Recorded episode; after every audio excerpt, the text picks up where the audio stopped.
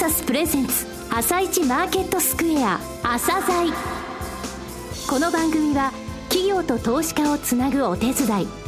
プロネクサスの提供でお送りします。皆さんおはようございます。アシスタントの朝賀由美です。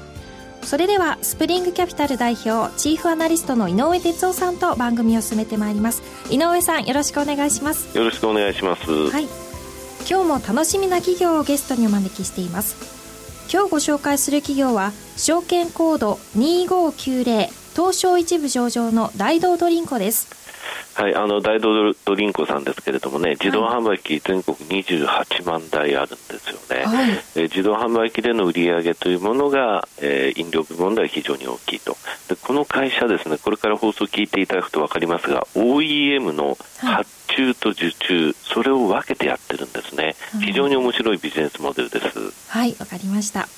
また番組後半では井上さんの市場の見方をお話しいただきます。こちら今日はどんなお話をされますか、えー、あの昨日ですね東証が発表した先週の外国人の売り越し額が8000億先週2日しかなかったんで1日4000億売ったってことですよね、はい、で6週連続売り越しなんですけれども、えー、この番組で何度もご紹介した5社の先物の残高の変動それは何をこの後意図しているかというか意味しているかというところをお話ししようと思います。はいわかりました。それでは番組を進めてまいりましょう朝鮮今日の一社です。朝鮮今日の一社。本日は証券コード2590東証一部に上場されている大道ドリンコさんにお越しいただきました。お話しいただきますのは、執行役員、コーポレートコミュニケーション本部長、長谷川直和さんです。本日はよろしくお願いします。こんにちは、どうぞ、長谷川でございます。よろしくお願いいたします。えー、大道ドリンコさんといえば、まず、えー、誰もあの、自動販売機の、はい、えー、飲料を思い浮かべるのですが、えー、えー、実はその創業は違うところにあるんですよね。そうですね、はい、あのー、実はですね、えー、まあ、創業はですね、もともとあの、薬と、はい、薬品であるといったところがございます。これはですね、こういったところからあ今のビジネスの形態だとか、商品作りの考え方だとか、まあ、こういったところにもつながっているというものなんです。えー、奈良県で、えー、薬の設置販売の会社がルーツということですね。そうですね。はい、あの、いわゆる配置薬というものですね。はい、はいこれいつのことなんですかね？まあ、あの、戦後間もなく創業者が始めたあ、はい、ビジネスでして、はい、まあ、正式に法人になりましたのが1956年でございます。はい、こちらで大道薬品工業という、えー、会社を設立をいたしております。こちら漢字の大きい同じの大道薬品工業のその大道なんですね。あおっしゃるとりそうです。大道ドリンコさんのカタカナの大道というのはですね。はい、そうです。はい。もともとはですね、まあ、あの、薬の配置薬業の中で非常にたくさんのお得意様があったわけなんですが、こういったところの中で、例えばまあ国道沿いのまあ、あまあドライブインのような場所ですね。はい、こういったところに、えー、ドリンク剤を置いて販売していたと。はい、まあ、こういったところからですね、ちょうど1970年代頃に入りますと、えー、缶コーヒーであるとか、ホットでもコールドでも売れる自動販売機、こういったものが出てきましたので、これをどんどん広げていったと。まあ、こんな経緯になるんですね。なるほど。えー、ドリンク剤もそのちょうど高度成長期、トラック輸送の、え盛期ですね。そうですね。まあ、今でも増えてますけど、はいはい、その時に、えー、まあ、眠気覚ましみたいな、えー、それでコーヒーも、ということだったんですね。おっしゃる通りです。はい、はいえー、御社の事業セグメントなんですけれども、はい、飲料販売部門であります大道ドリンクを、えー、えー、飲料受託製造部門の漢字の大道薬品工業、はい、えー、そして食品製造販売部門のタラミ、えーえー、この3つがあるわけなんですが、はい、えー、飲料販売部門のカタカナの大道ドリンク、ええ。ー、この部分について教えていただけますでしょうか？はい、えー、まず飲料販売部門の大道ドリンクは、はい、冒頭にもご紹介しましたが、あ自動販売機、えー、そして缶コーヒーというところが、まあ、皆様あご存知のビジネスだと思いますが、えー、大きな特徴はですね、えー、全国に約28万台の自販機を保有しておりまして、はい。えー、売上に占める、えー、割合の約85%があ自動販売機を経由したものと。いうことになっておるといったところが大きな特徴でございます。今の85%は飲料部門全体の85%ということですね。飲料販売、はい。そうです、そうです。全社ベースでいきますと大体売上構成比何パーセントぐらいなんですえー、まあ、売上に占める割合は、まあ、約83%程度でございまして、はいえー、営業利益に占める比率は、で申しますと、まあ、約75%というようなことでございます。はい。え他に特徴としてですね、はい、御社の協力工場でこの飲料部門については、えー、作ってもらっていると。そうですね。これファブレスっていうことですね。おっしゃる通りです。はい、あの、ファブレスという形態を取っておりまして、はい清涼飲料の生産に関しては、すべて工場さんへ委託して、うん、はいえー、私どもは、まあ、あ自動販売機への投資と、まあ、といったところに、まあ、専念をしていると、うん、こういった形態になっております。えー、御社はその飲料部門といいますか、その自動販売機の構成でですね、なんかよそと違うっていう特徴みたいなのございますでしょうか？そうですね。大きな特徴は、やはり、あの、缶コーヒー、えー、コーヒー飲料の比率が非常に高いというと。ころが、大きな特徴ですね。全体のまあ約50%以上が、はい、あコーヒーによる売り上げと。そうなんですいうことなんです。たくさん種類ありますけれどもね、えー、あの自動販売機見てみますと、やはり50%ぐらいがコーヒーということなんですね。はい、あのコーヒーは非常にあの、ヘビーユーザーの方が毎日買っていただける、はい、愛用していただいておりますので、こういったことでまあ比率が高くなるんですね。なるほど。はい。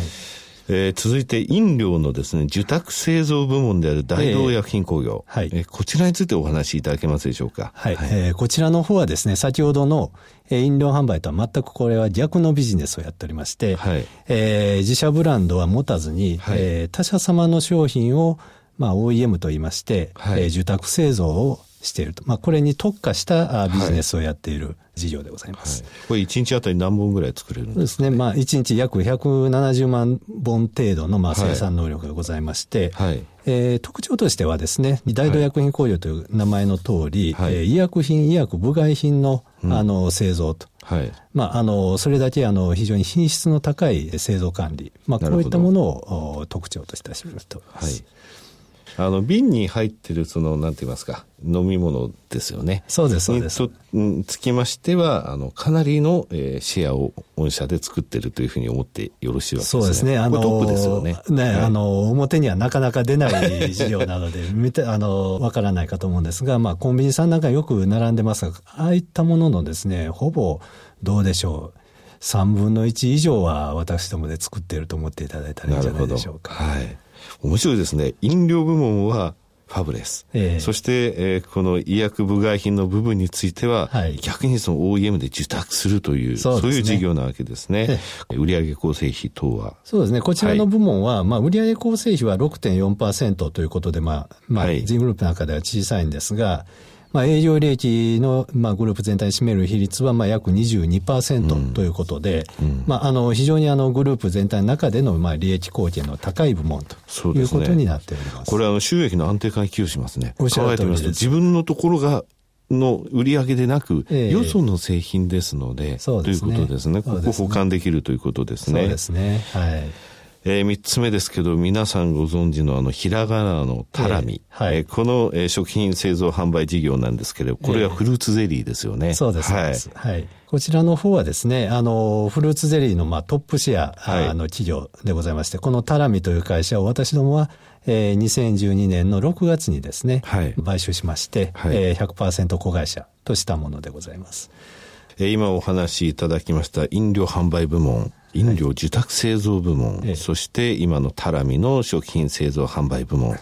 これそれぞれですね、今中期経営計画立てられてますけれども、もしあの課題みたいなものがありましたら中期経営計画と合わせてですね、はい、お話しいただけますでしょうか？あの、私どもでは、あ2018年、えー、を最終年度とする中期経営計画、まあ、チャレンジ・ザ・ネクトステージという名前を付けておりますが、はい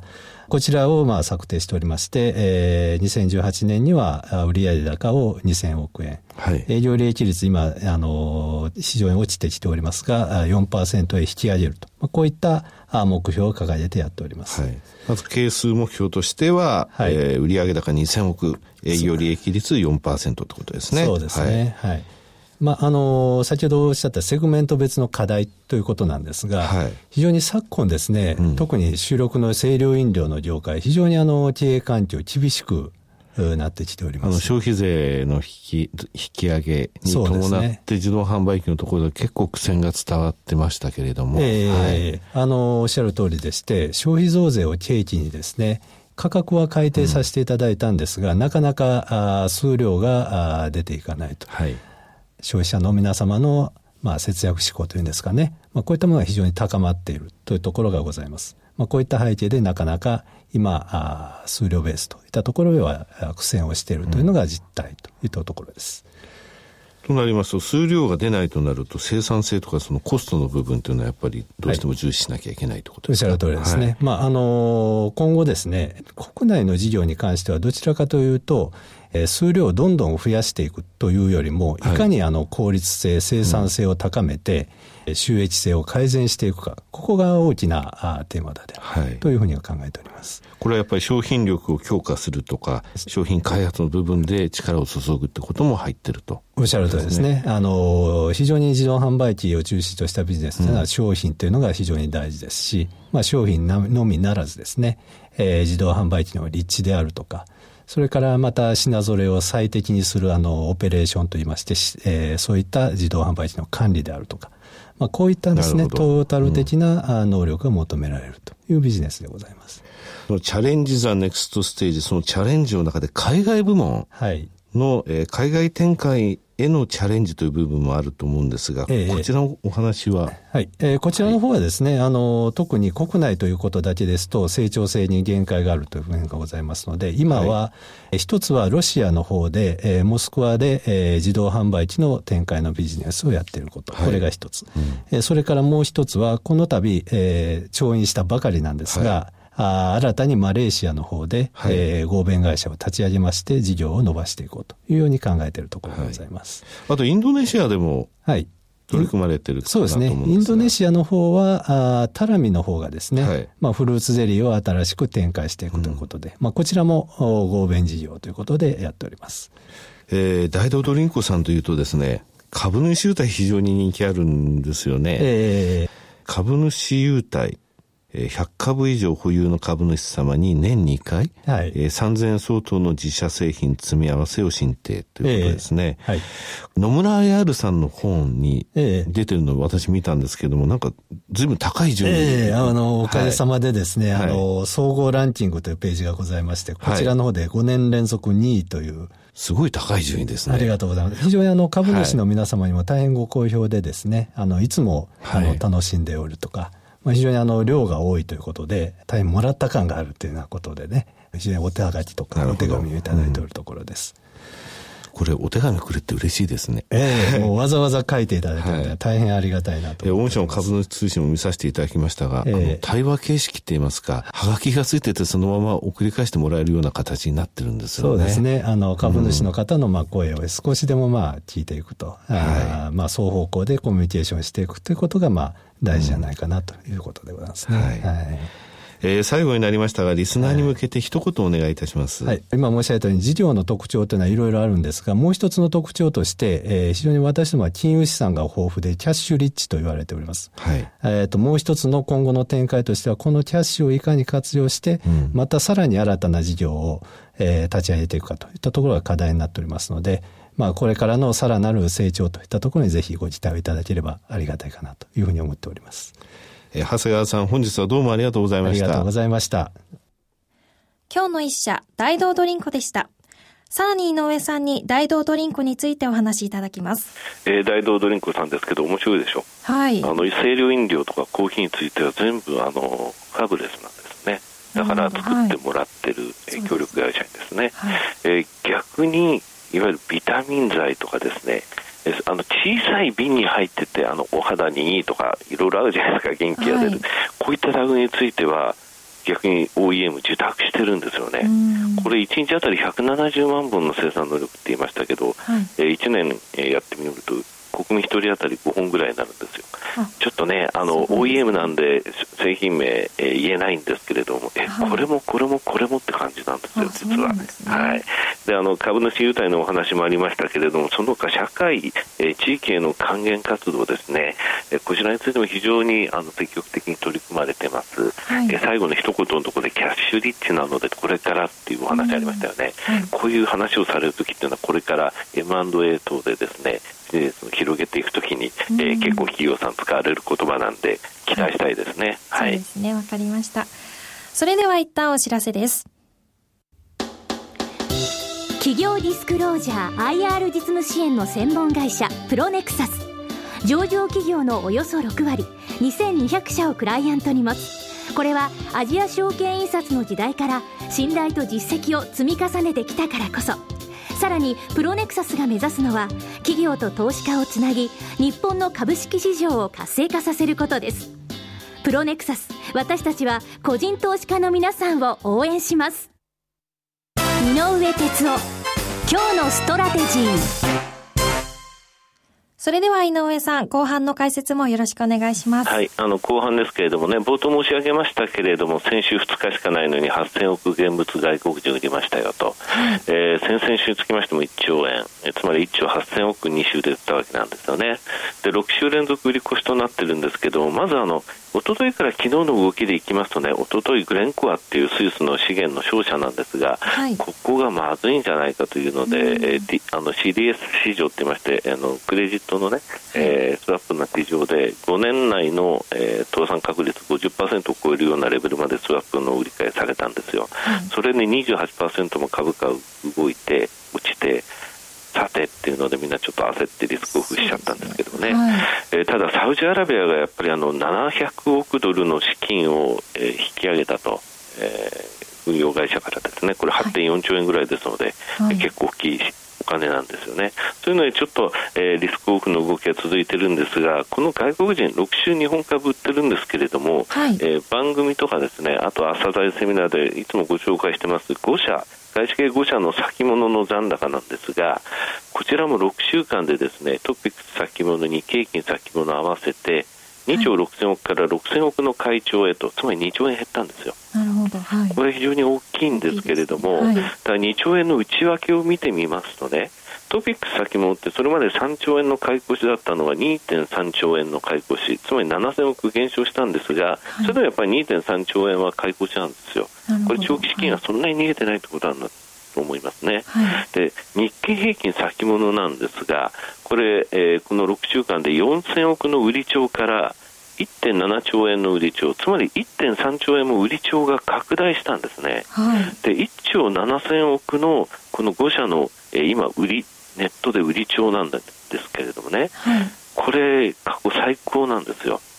で、ね、今までの、はい、えー、最大っていうのは今年1月に相場が急落した時に7000億円まで膨らんだことはあったんですが、はい、1.7兆円というのはそこから1兆円も大きく、えー、売り上が膨らんでるってことなんですね。はい、となるとこの先っていうのはここの部分の買い戻しっていうのは、えー、ある程度出てくる可能性はある。えー、なかなかですね下げるときも上げるときも幅は大きいんですけれども、はい、そう悲観になる必要もないかなっていうのはこの、えー、先物残高、えー、空売り比率につきましても昨日現物で、えー、過去最高の43%記録していますので、はい、こういったところの買い戻しも、えー、一部では期待できるというところですかね。はい、えー、日経平均の PR もかなり割安になってきました。はい、わ、はい、かりました。井上さん、今日もありがとうございました。また来週もよろしくお願いします。この後は東京市場の寄り付きです。朝鮮この番組は企業と投資家をつなぐお手伝いプロネクサスの提供でお送りしました。